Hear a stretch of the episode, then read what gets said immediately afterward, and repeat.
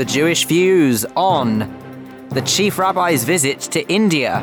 We hear from one of the charities he's been meeting with whilst there. The Hidden Freud, who knew about Sigmund's Hasidic roots? And we speak to Hertfordshire's Young Entrepreneur of the Year.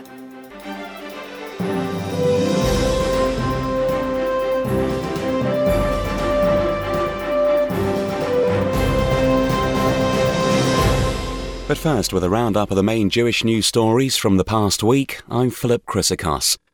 The chief rabbi, Ephraim Mirvis, has been on a 10 day visit to India. During his time there, Rabbi Mirvis visited various projects and slums of Kolkata. He told Jews on the subcontinent he will help battle against hunger, illiteracy, and unemployment. The Jewish population of India is diminishing, and the country only has two operating synagogues that cater to the ever shrinking community.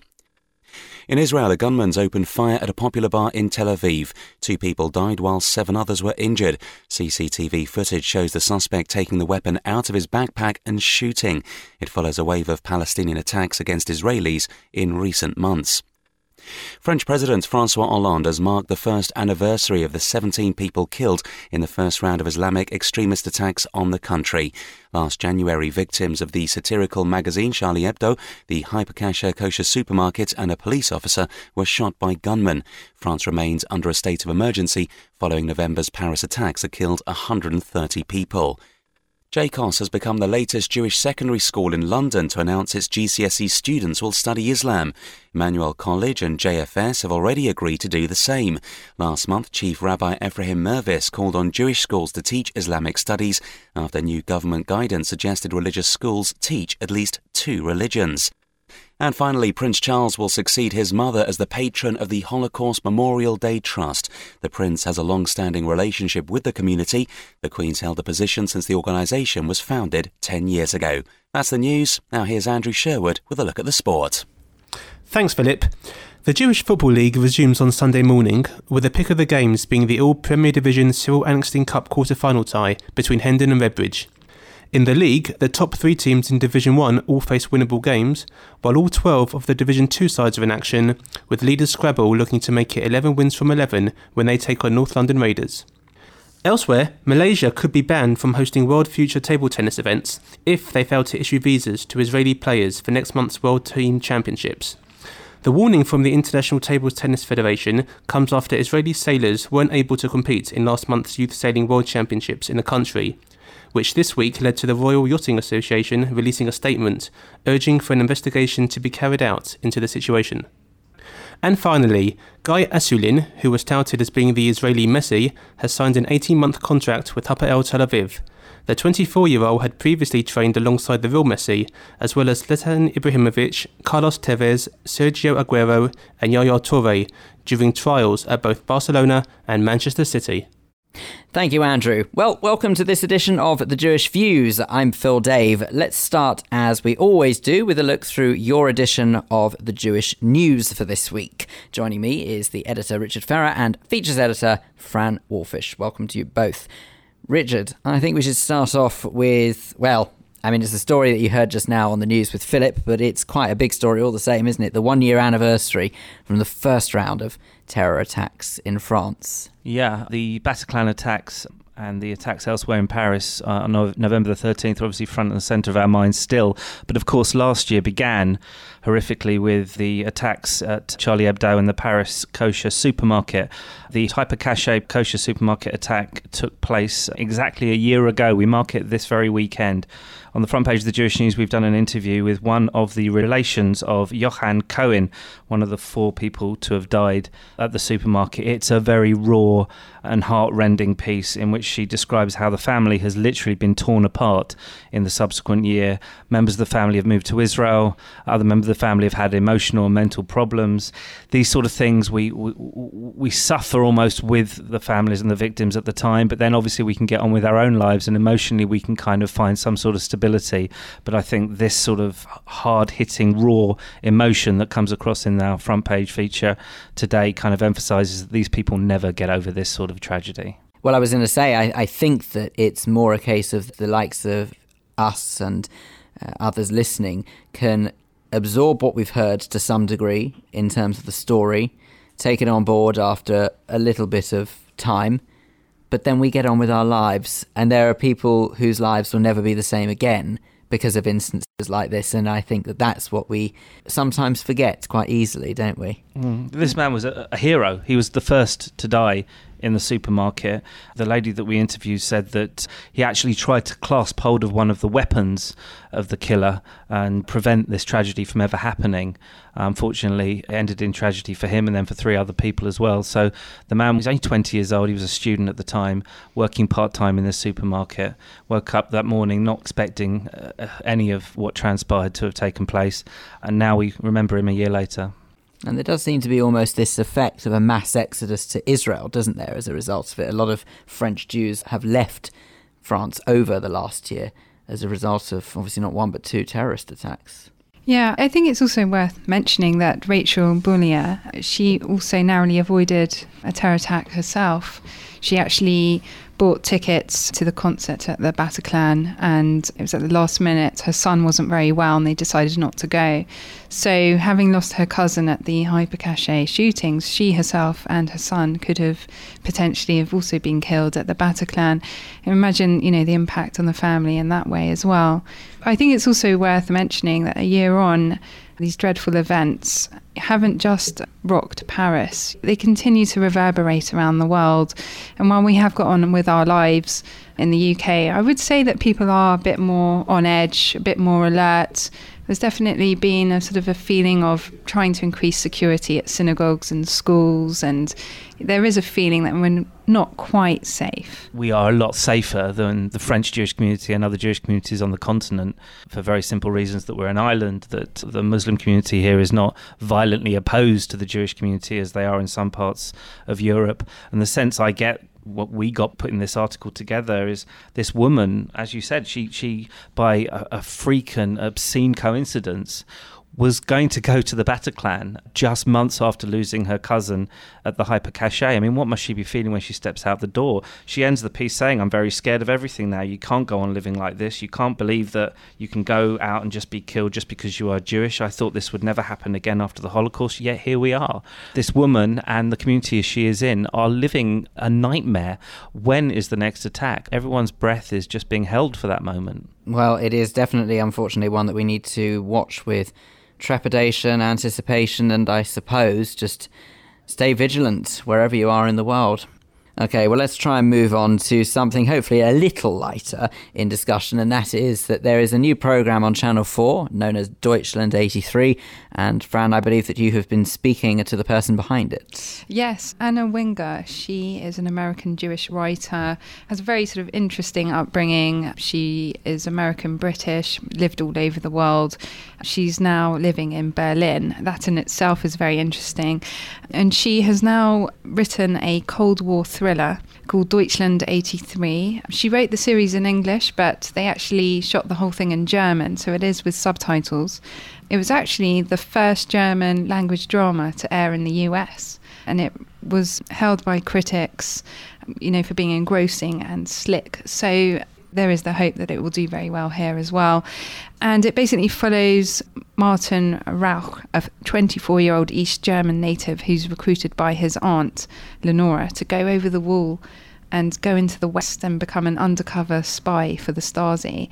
It's set in the 80s. There's lots of nostalgia for people who knew the 80s well. The music's great and it gives you a real insight into really the divide between East Germany and West Germany for those who can remember it and those who were born after that era. I mean, for them, this must seem so foreign that that used to be the way things were, that we had this Cold War, but there it was in Germany. Yeah, so any one of those carrying around an old fashioned iPod known as a ghetto blaster or what have you right. would certainly be blown away by that. Of course, other MP3 players are available. it's the perfect yeah. tonic for those suffering like I am from uh, um, Homeland withdrawal symptoms because it's on at the same time on Channel 4 on the same day, the week after the uh, last series ended. It's very exciting. It's real kind of edge of your seat sort of stuff, spy drama at the height of the Cold War when obviously nuclear proliferation was at its height and we were worried that it was going to end in World War Three. So seeing that, and there's also some, some great lighter moments, aren't there? Some kind of dark Yeah. humour, and you get a sense from the other side because you're looking from the communist side looking west rather than from west looking east.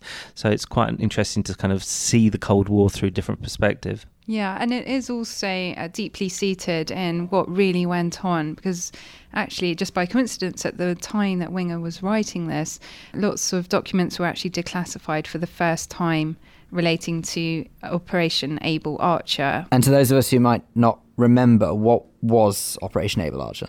Operation Able Archer was actually uh, the war games exercise, and it was so realistic. It involved the movement of 40,000 troops, US and NATO troops across Western Europe.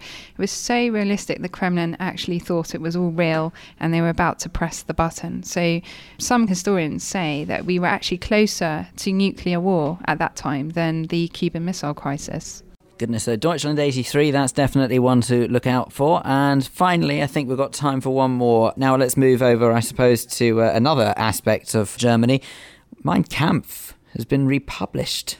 Yeah. Interesting one, this. It's been rumbling on for a number of years, and now this week, for the first time since the death of its author, Mein Kampf has been republished now that it's out of copyright. What was the German government meant to do? Obviously, Mein Kampf, it's uh, illegal to publish and distribute for obvious anti Nazi reasons in Germany. And now the German government had this decision to make. Do they allow it openly to be published and used and read by anyone? Or do they take it in, take more control over it, publish an academic, annotated, scholarly version that kind of puts this sort of poison in its place, explains it quite thoroughly and thoughtfully for the next generation, and repackage this hate in a way that perhaps its legacy can be one of positivity rather than one of poison? And that's what it's done. It couldn't have banned the thing, it would have faced issues of state sanctioning and all sorts of freedom of speech issues. So I think it did the right thing. It's all about how the book is read rather than the book itself. I mean, I don't know if anybody, any of our listeners have actually waded through all 700 pages. I've, I've read a few pages myself, and that was my struggle. And it was very, very hard to wade through that sort of nonsense. And it is very, very disjointed. He was as good at writing as he was as, as an artist. I mean, which gives you a sense of the, the power of the prose. Uh, but what it stands for, obviously, is the darkest time in, in human history, and where it led was the, was the gates of Auschwitz. So its place in history is assured, and I think the German government's done right to republish it this week. 2016 is also an interesting year in that while Mein Kampf has been republished, it will also see the year when the copyright on Anne Frank's diary is also up. So Mein Kampf, which, you know, obviously led to this the terrible genocide of six million Jews. And, you know, side by side with that, we have one of the victims of that genocide and her writings. So I think it's a very sort of interesting comparison. And, you know, I think 2016 we'll see a lot of these kind of memoirs actually coming out of copyright now. I, like Richard said, I don't think there's anything wrong at all, really, in republishing Mein Kampf. I think as a sort of scholarly exercise to try and learn lessons for the future, this is the best way forward, rather than keeping it as taboo. Well, a very poignant year, I'm sure, one way or another, but that's all we have time for for this week, so thank you to you both.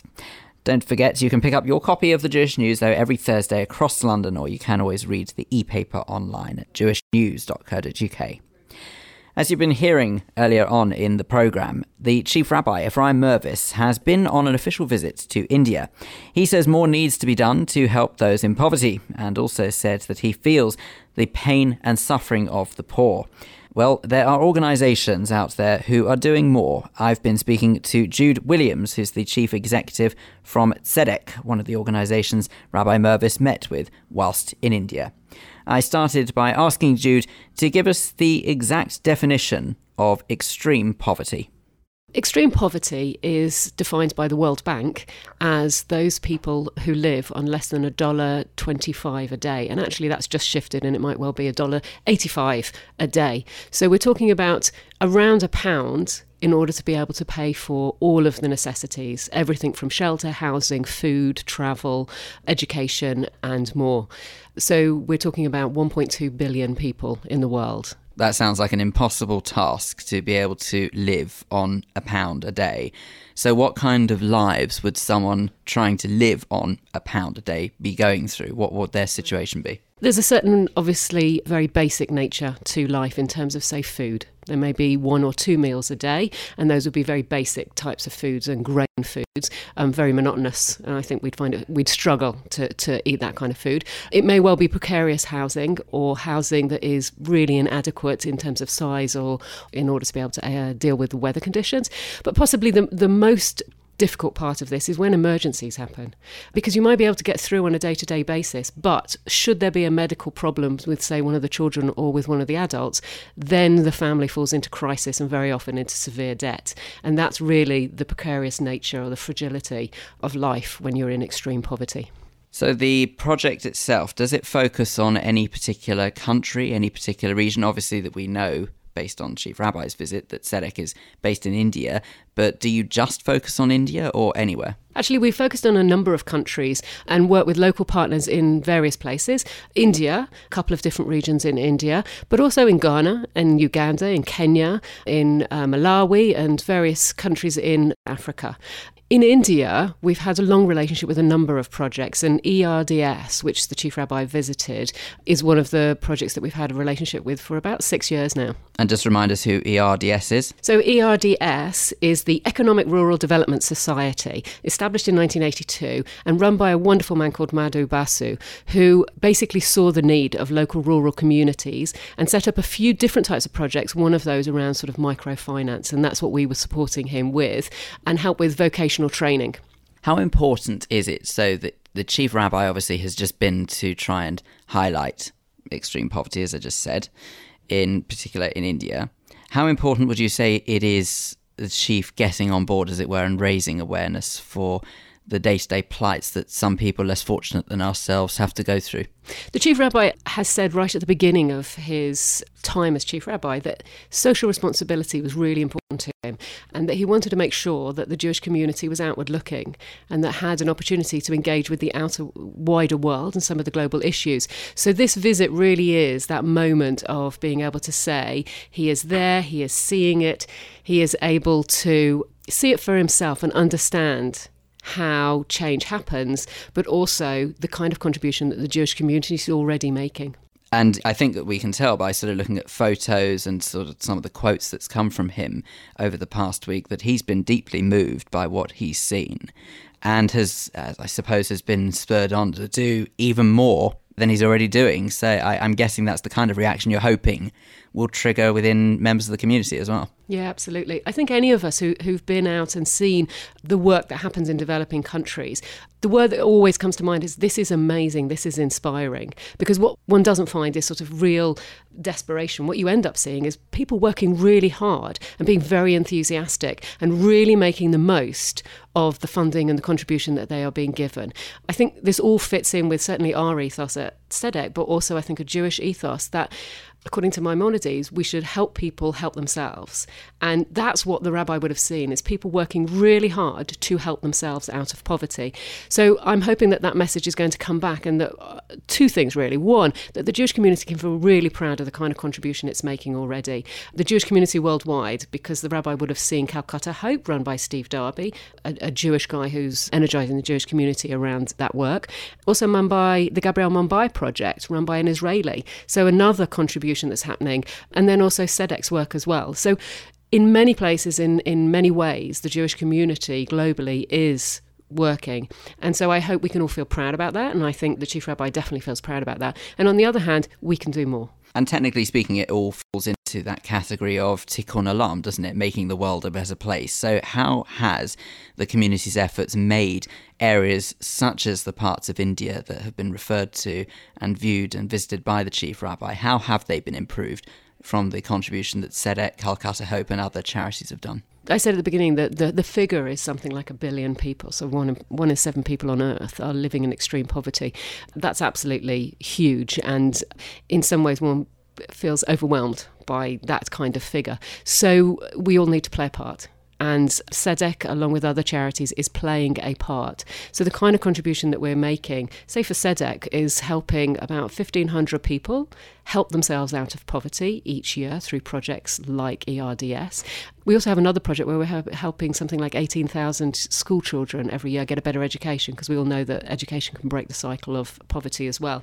Those are the kind of numbers we're talking about. And of course, we can then break it down into individual projects and individual people. And how are they being helped? Well, very practically, the ERDS projects will give young people sort of 15 to 25 skills. They might have had a basic education, they might have had to leave education very early for, because of family circumstances and so forth, and very often without skills. So, giving them some sort of vocational training, some IT skills, or mechanical training, or hairdressing, or some basket weaving, it might be all sorts that can actually give them a sustainable income. So, we can move down from the bigger numbers to the individual stories and see real change for real people. But most importantly, so many of these projects are sustainable sustainable. That means that the change is lifelong. In a time when we're living, economically speaking, where people are feeling the pinch, maybe it's not as bad as it was in recent years, but still people are recovering slowly but surely, and they sometimes do feel a bit sorry for themselves, thinking that things are a bit expensive over here and really need to watch the old pennies. Do you think that people would change their attitudes if they'd seen what you'd seen, as it were? Absolutely. And I really hope that the Chief Rabbi comes back with that kind of message of we really do have an obligation. We cannot only look after ourselves and our own community and Israel. We need to widen the sense of responsibility. And we need to make sure that that 10% of tzedakah that we give, we give a proportion outside of Jewish concerns and the Jewish agendas, because we as Jews should be part of making the world a better place and because it's the right thing to do do you think that you can understand why people might feel more obliged to say, well, hang on, I'm all right, so therefore, why should it be my problem? What, what would you say to someone like that? I think one, let's go and see, right? That's that. That's the first thing. Like, really, maybe understand, uh, you know, part of this situation we live in an interdependent world. The, you know, the jeans that I wear are made in five different countries, and many of the people who made parts of those jeans are living in extreme poverty in different countries. We do have a relationship, a responsibility to people way, way far away from us. And that might not have been true a number of years ago where our neighbour, the other person, was really living next door or in the next town. Now actually we need to interpret those Jewish texts, the, the neighbor, the, the other town person, and so forth, as actually somebody living in Bangladesh or India or Ghana and so forth. So we, we do have a traditional responsibility. I think learn, like see, learn, open your eyes, feel some compassion what other people are going through. And I think also understand that people aren't in poverty because they want to be. It's circumstantial, it's man made, and people are incredibly resourceful, or let's say as resourceful, as hardworking, as ambitious as the rest of us. But of course, the access to funds or the access to resources is completely limited, and we can play a part in changing that. Sum up in one line Tzedek's ultimate goal. What would you say? I want every Jew in Britain to have a lifelong commitment to reducing poverty and take that commitment from their Jewish tradition. And how do people get more information? Please go to the website www.tzedek.org.uk and be in touch. We'd love you to donate, to fundraise, or volunteer with us. Jude Williams, the chief executive of Tzedek, talking to me there about the work her organisation does to help those around the world affected by poverty. This following the official visit from Chief Rabbi Ephraim Mirvis this week to India. You're listening to The Jewish Views in association with The Jewish News. Still to come on this edition, Clive Roslin will be here for our Jewish Schmooze. Today, Clive and Adam will be joined by volunteers Andy Lucas and Liz Hirschkorn. They'll be discussing Tikkun Olam, or making the world a better place.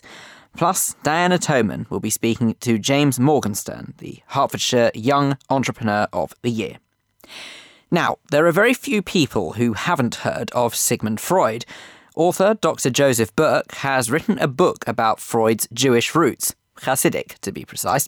It demonstrates the input of the Jewish mystical tradition into Western culture via psychoanalysis. Yes, I wasn't quite sure what that meant either. Luckily, entertainment reporter Kate Fulton has been finding out more for us by speaking to Joseph, and she started by asking him to tell us a bit about his line of work. Well, a psychotherapist is a person who uses a talking cure, so to speak, to help people who are in distress. A psychoanalyst is a person who trained in the Psychoanalytic Institute. I'm what I call myself a psychoanalytic psychotherapist, which means I, I inform my work as a psychotherapist through psychoanalytic ideas and concepts. And those concepts, just to, to get on to, to Freud, they, they're based on Freudian theories. Well, they're based on the work of Freud and his colleagues that came after him. And just to get back to basics, explain the basics of Freudian thought, if you can do so, very simply. Would you like me to stand on one foot? Pretty much. Freud, as a person, who originally began work as a conventional biological psychiatrist. He found that this didn't help his patients that much. Then he studied hypnosis, and he worked as a hypnotist. And he found that his patients could do just as well by talking as they wanted to talk, talking freely, as well as being hypnotized. And some people couldn't be hypnotized. And from that, they came what he called the talking cure. I explain in my book the hidden Freud, that every person, every famous psychiatrist, has a famous patient. He had many famous patients, one of whom was called Anna O, a Jewish woman who had been deeply distressed after the death of her father, whom she was deeply attached. So, just by allowing her to talk freely, she overcame many of her difficulties. And from this, he developed the idea that if you allow people to talk freely and look, listen to them what we call the third ear, the, the ear, the ear listens as a space between words or a connection between words. Um, many of the underlying difficulties that they have. Uh, and what came out of this was psychoanalysis, a study not of the mind, as people often say, a study of the soul. Psyche means soul in German. Uh, and a lot of things then develop from there, a study of relationships. We can talk about psychoanalysis being the science of subjectivity. Wow, so lots to digest. You you um, wrote a book, The Hidden Freud. You had a specific interest in Freud, although you say there were lots of analysts after him.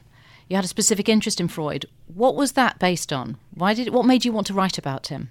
Well, uh, it's easy to say because back in the 1980s, I was asked to give a talk on Kabbalah, Kabbalah and psychoanalysis in the Leo Baeck Institute. Having studied then connections between Kabbalah and psychoanalysis and studied Kabbalah for some years, I came to the conclusion that psychoanalysis is essentially a form of secular Kabbalah. Now, this is a kind of a contradiction in terms, because you can't have Kabbalah without God, nonetheless.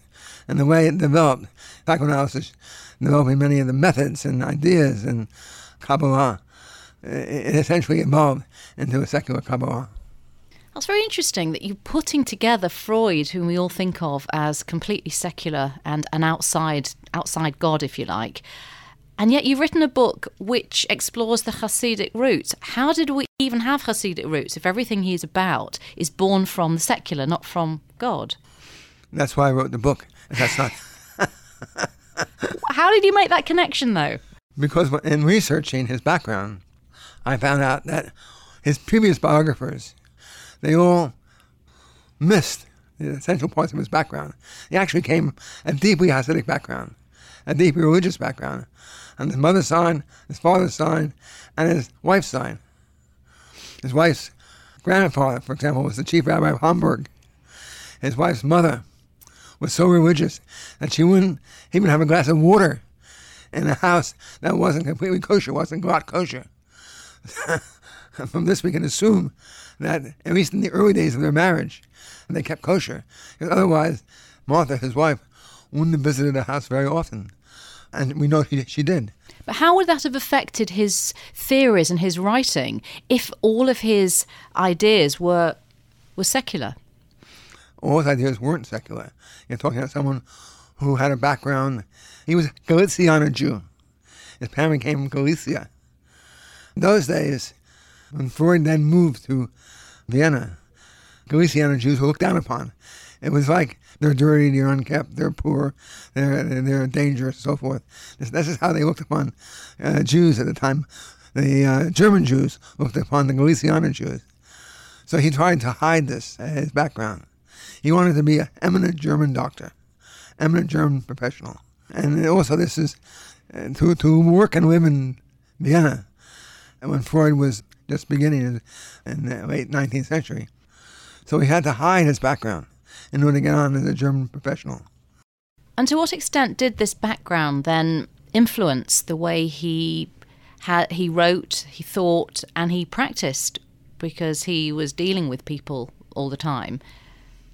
Well, that's the whole point, of my book to show that his background, he actually came from a Hasidic background. He came from a deeply mystical background. His, all his grandparents, his, his great grandfather, his grandfather, and his father were all Hasids. And then uh, he was totally immersed in that. We, we now know that he was a Hebrew scholar in the gymnasium. He won all the awards. Uh, his, at home, his mother only spoke Yiddish. So, how did he bring that obviously very deep rooted Kabbalistic knowledge into his work that you said was Kabbalah minus God? I, I think that it came out in many ways. His, one of his first major works was called The Interpretation of Dreams. And the Interpretation of Dreams is really an autobiography of himself. And it's littered with Yiddish and Hebrew phrases and ideas and methodology uh, of his dream work, similar to a kind of Kabbalistic methodology study of dreams. You're coming to JW3. What are you doing there? What brings you there? I was asked to give a talk on my book, and a lot of people are quite surprised or astounded to understand or to, to read uh, that uh, Freud had a religious background and a mystical background. And the point of the book is to demonstrate this, to bring it out into popular awareness, and to show that through psychoanalysis, Kabbalah extended itself into Western culture. And for those people who aren't familiar with Freud, with any sort of analysis, who is your book aimed at? Who did you write it for? Both a professional and a general audience. I think that people who aren't familiar with it would still enjoy it. And I explain the terms as I go along. Hopefully, I write in a way which is not just for a professional uh, audience, but is uh, accessible to everybody. So that would be anybody who's not in therapy or. it would be good anybody who's not a therapist, who's not a patient, and not a Kabbalist, like yourself. Absolutely. I've always wanted to know how does a person know that they're going to need therapy and why would they turn to this particular type of therapy? Uh, a person has to be in mental pain. Some people call it sickness. I don't agree with that. I think you use the term distress. Distress can come for many reasons. And the, person go for help. You don't have to go to a therapist have help when you're in distress, emotional distress. But some people do. So people tend to think, possibly wrongly, that the Freudian type of analysis is kind of you're going to slag off your mother and the family. I mean, that's the cliche, isn't it? Well, I, I think apart from slagging off your mother or your father, uh, as a result of being in therapy, you'll come to love your mother and come to appreciate what she's given you. And do you find that uh, Jews and therapy tend to go together? Did there tend to be more Jews than any other type of minority? Yes. If people want to pick up a copy of your book, how do they do that? They go to the Karnac Bookshop on, in Swiss Cottage, or they can get it through Amazon. And if anybody wants to come and hear, come and hear you, come to JW3. Are there tickets left? How do they go about getting tickets? Uh, just called JW3. Also, I'm giving a talk at the Freud Museum in Swiss Cottage on the 28th of January. A panel discussion is psychoanalysis a Jewish science? Author Dr. Joseph Berke speaking to Kate Fulton there about his book, The Hidden Freud His Hasidic Roots, and his forthcoming appearance at JW3. Of course, for more information, you can always go to the JW3 website. That's jw3.org.uk, and he'll be appearing there on the 17th of January. If you would like to get involved, we'd love to hear your Jewish views. You can email studio at jewishviews.co.uk or you can contact us via social media. Find us on Facebook by going to facebook.com forward slash Jewish Views or on Twitter, we are at Jewish Views UK. Now, 25 year old James Morgenstern has recently won Hertfordshire's Young Entrepreneur of the Year. This because his company, Ideal Insight, has secured a major contract with possibly the biggest brand on earth Google. Community reporter Diana Toman has been finding out why he won the award and more about the man himself. She started by asking him to tell us about when he founded his company. I was 21, started it a couple of weeks before my 22nd birthday, so close, yeah. Right. And is photography in your genes, so to speak? not not so much actually. I always used to really really enjoy taking photographs. It wasn't really until I went traveling and saw the way in which one could sort of create a business from it, which I really ever thought about taking it down the professional route. Prior to that, I was well, I went to Nottingham University, studied industrial economics, so not really the traditional photographic route, but there you go. Had you done it as a hobby? Yeah, I did it just for fun, really. Just taking pictures of different Right. sort of landscapes, friends, portraits, and just piecing it together. I think it's quite a nice creative outlet, to be fair. Where did the idea spring from to do this type of photography? I mean, did you notice there was a gap in the market? Yes and no. So essentially, what my company Idle Insight does is we now produce 360 degree Google virtual tours, which is effectively bringing Google Street View within businesses. So that wasn't where the idea started from. The idea started from was when I went traveling. I just graduated university. I went traveling. I brought my camera kit along with me, and whilst I was traveling throughout South America, I crossed paths with a Swedish photographer who was doing virtual tours to partly fund his travels throughout South America. So he showed me some pretty crude back at the time, because we're talking four years ago, techniques to create virtual tours. And from there, I took what I learned and carried on my travels, partly changing sort of virtual tours with the accommodation or the tour providers, and it effectively paid for my travels. So, whilst I was traveling, I sort of just thought there's surely got to be a business within this back at home, within obviously a much more developed countries. So, I originally started thinking about doing it for, you know, homes and properties. And when I was researching about effectively, I just thought about the application of what Google Street View was. And I thought surely businesses could benefit from this technology within their premises. And long story short, I found a way to reach out to Google. A couple of weeks later, whilst I was driving home one day, I received a call from Google Bulgaria and they wanted to speak to me regarding the idea which I had. How did Um, they found you? well, I wrote to them through a, basically a, a Google contact form. Because it's such a long time ago, I can't remember the exact route, and I get this question the whole time, but it's really difficult to know the exact place I posted. I know I did a few. Somebody called me up and they were really keen to discuss the idea and they were looking for a partner to beta test it with.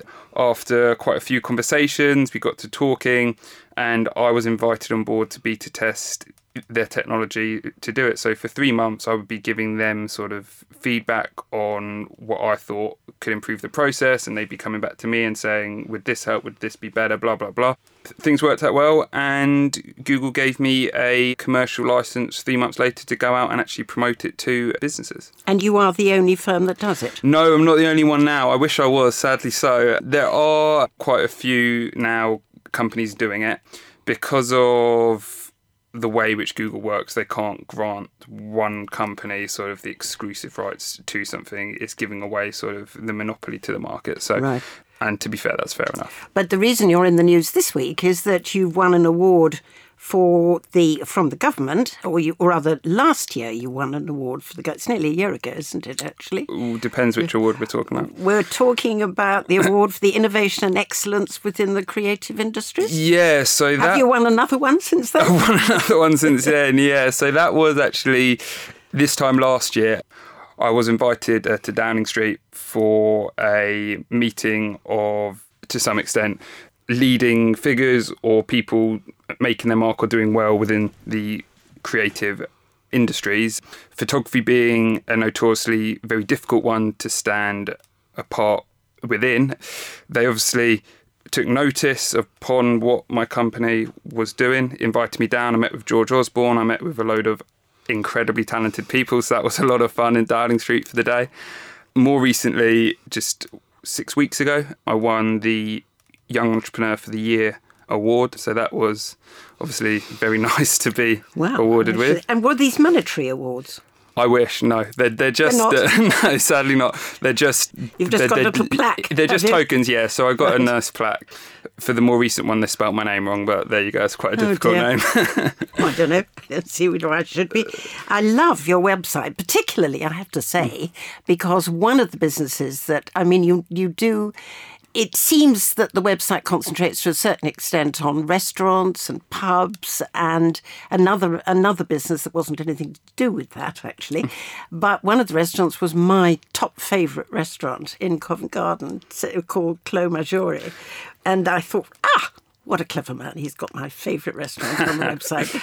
Yeah, Clos Maggiore is a beautiful, beautiful place. They actually are a restaurant which gets some of the most proposals within the UK, I believe. It's what they told me at least. It's unbelievable inside, obviously, you know. proposal? Like, you know, uh, uh, marriage proposals just because of what it Oh, looks like that sort of inside. proposal. That doesn't surprise yeah, me. yeah. that doesn't surprise yeah, me. marriage proposal, should have said, yeah. Well, well done, James. Really well done. Thank you for coming. Thank you very much for inviting me in.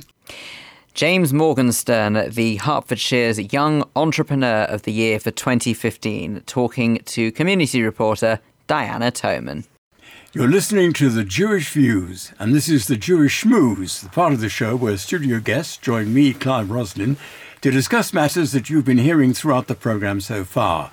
And joining Adam Bradley and me today are community volunteers Andy Lucas and Liz Hirschkorn. The subject for this edition is Tikkun Olam, or making the world a better place. Chief Rabbi Ephraim Mirvis, as we've been hearing throughout the show, has visited some of the most poverty stricken parts of India this week in a bid to highlight those considerably less fortunate than us and to encourage the community to do more to try to help those in need. But what can and should we, the Jewish community, be doing to help those who need help the most? Andrew, shall we start with you?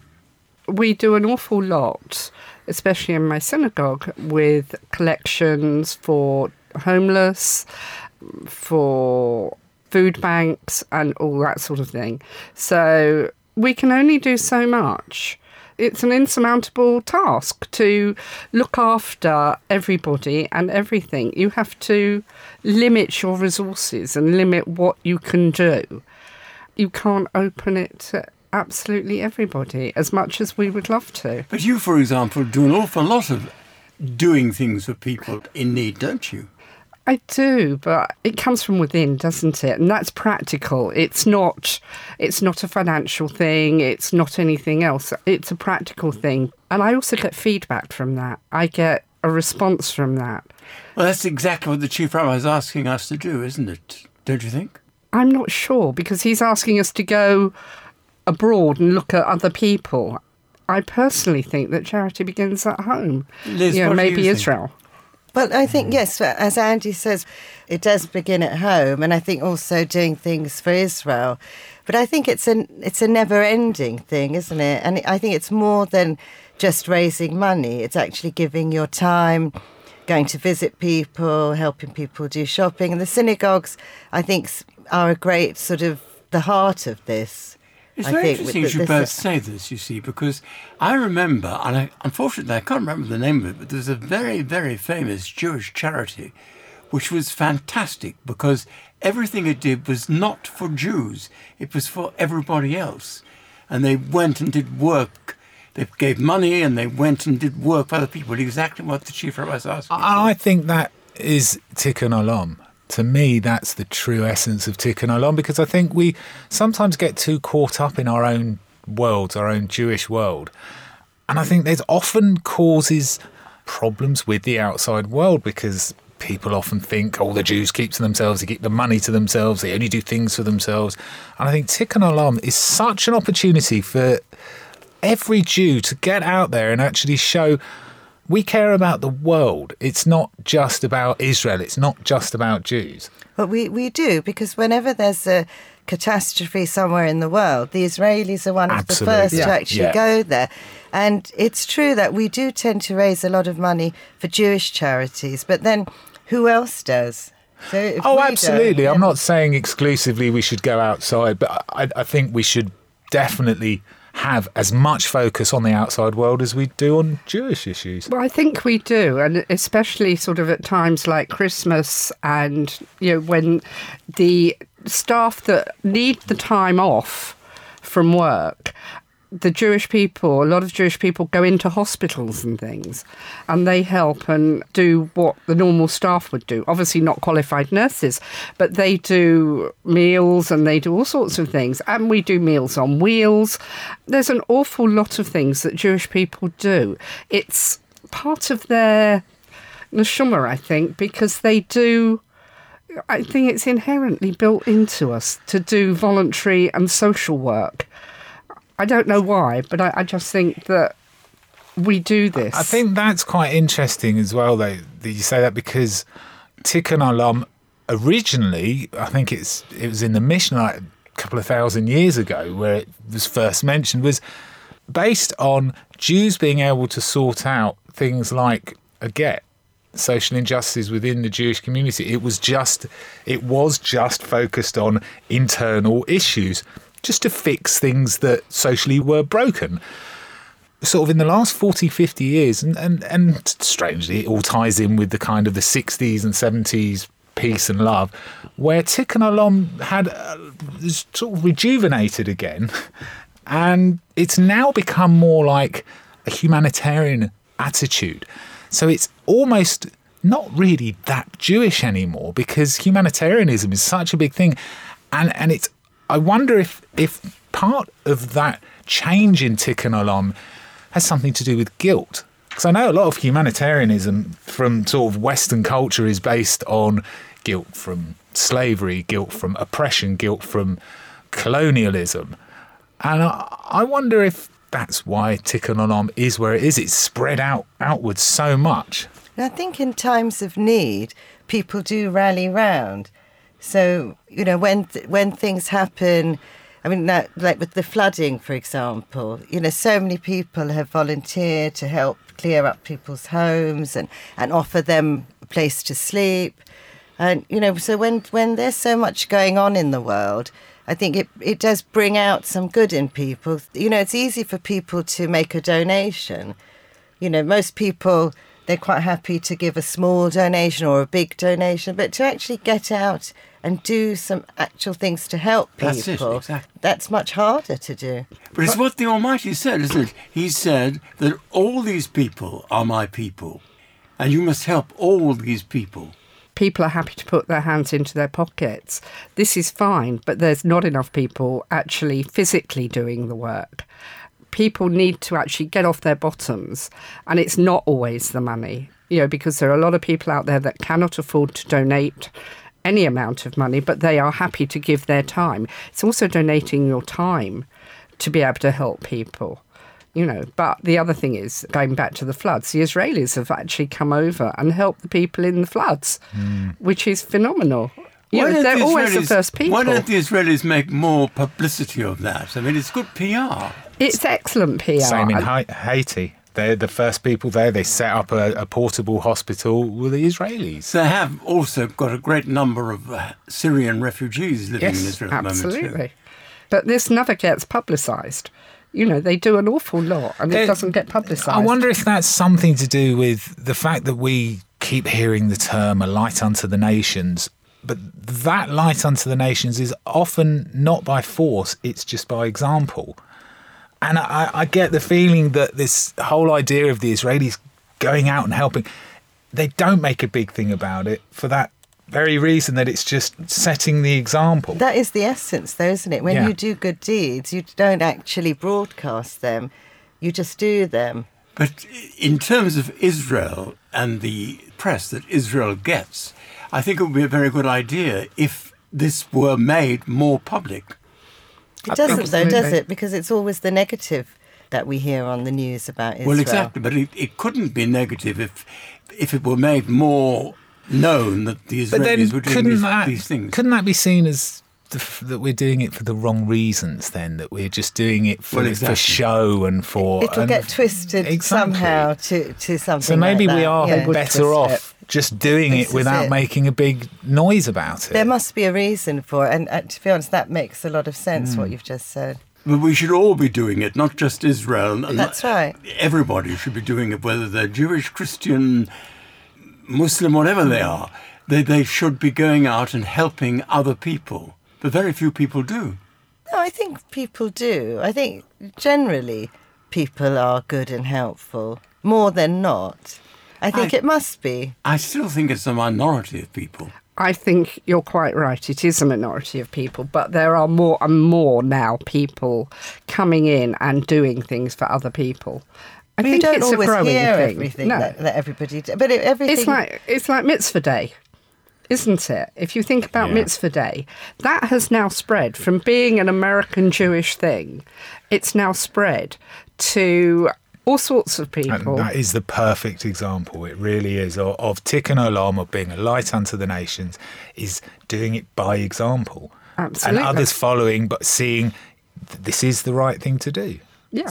Maybe we're being a bit provincial about this because the chief rabbi has gone to India to help the poor in India. Now, I'm not suggesting everybody here should get up and go to India or go to Pakistan or go wherever there is trouble.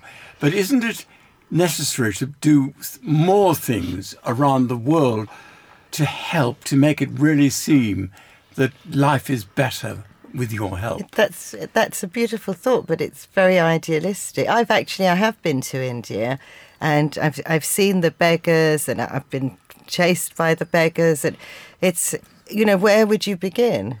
And what do you do? You know, if you're if you've got your life here, what do you do? Give it up and go there and try and No, help? but you can still go and try and help, do a bit for, say, a week or two or whatever.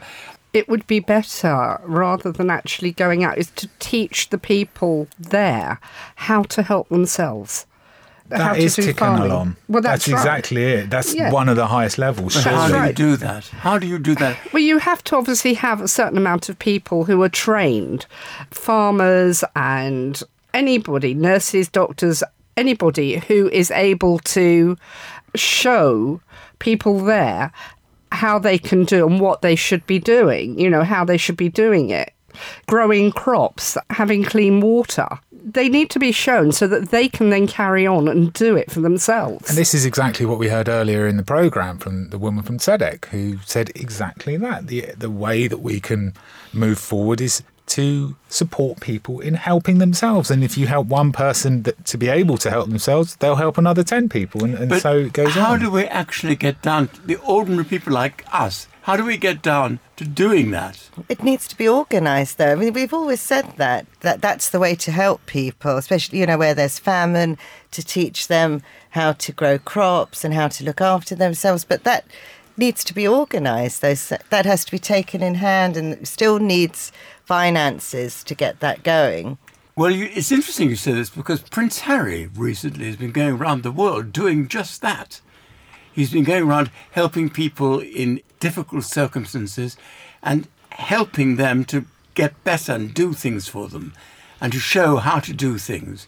So if, if, a, if a prince can do it, why can't people with children who have their gap year, if you like, say to their children, go and do this? I think oh, he's got a bit more time and money to do it, though, than and, most and they us. do show celebrities going to various areas and, and doing some good building schools or, or whatever But so there, there are these great examples, but they're, they're not always being followed by everybody. And there are a lot of kids who go on their gap year, or who used to go on their gap year, who actually did do that. I know a couple that one was training to be a nurse and she went out to some godforsaken place in Africa and she was helping people with with AIDS and stuff like that.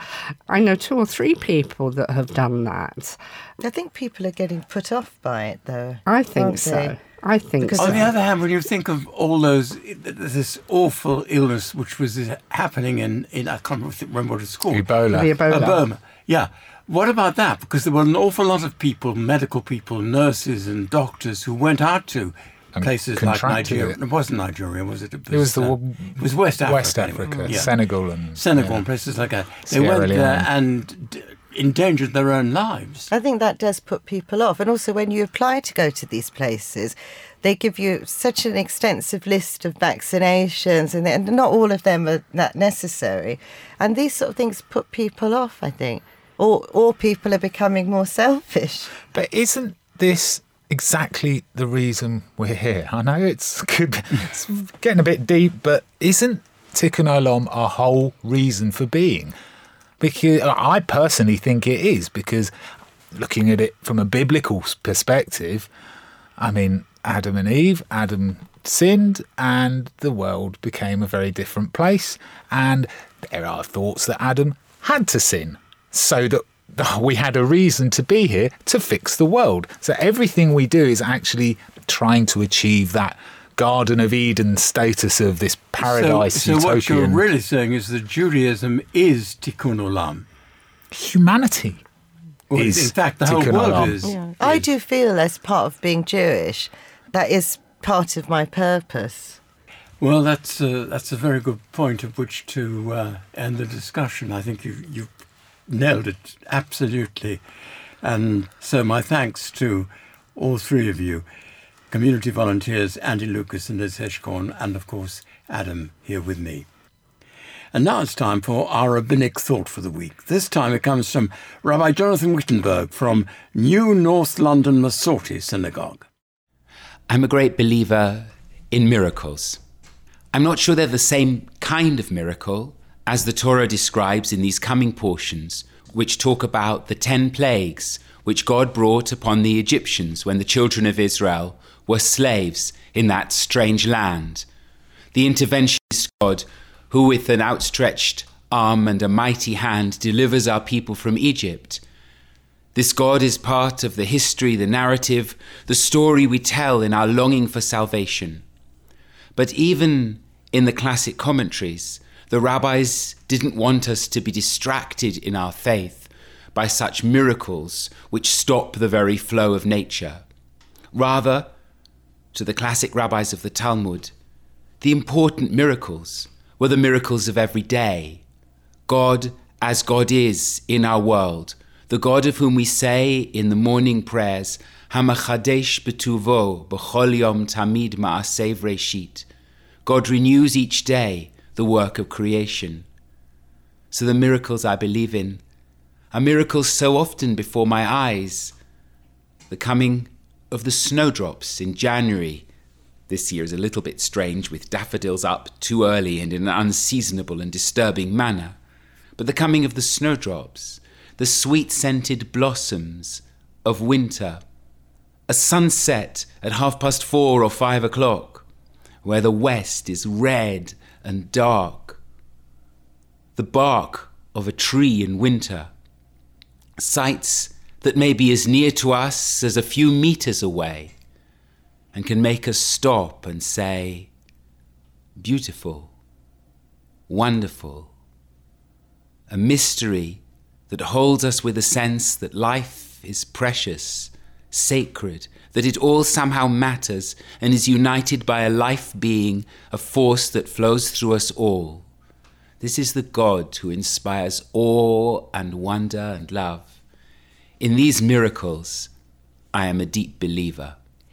Thank you to Rabbi Jonathan Wittenberg from New North London Masorti Synagogue with our thought for the week. And that's all the Jewish views we have time for. Thanks to our guests, Jude Williams, Dr. Joseph Berke, and James Morgenstern, Andy Lucas, and Liz Hirschkorn, who were on the schmooze, and of course to you at home for listening. And we mustn't forget to include the team as well as our producers Adam Bradley and Sue Greenberg. You can always download the most recent editions of The Jewish Views by visiting the Jewish News website, jewishnews.co.uk, and you can search for us in iTunes as well. The Jewish Views is brought to you in association with the Jewish News and is part recorded at the studios of Jewish Care in London. I'm Phil Dave. Do make sure you join us next time here on The Jewish Views. Goodbye.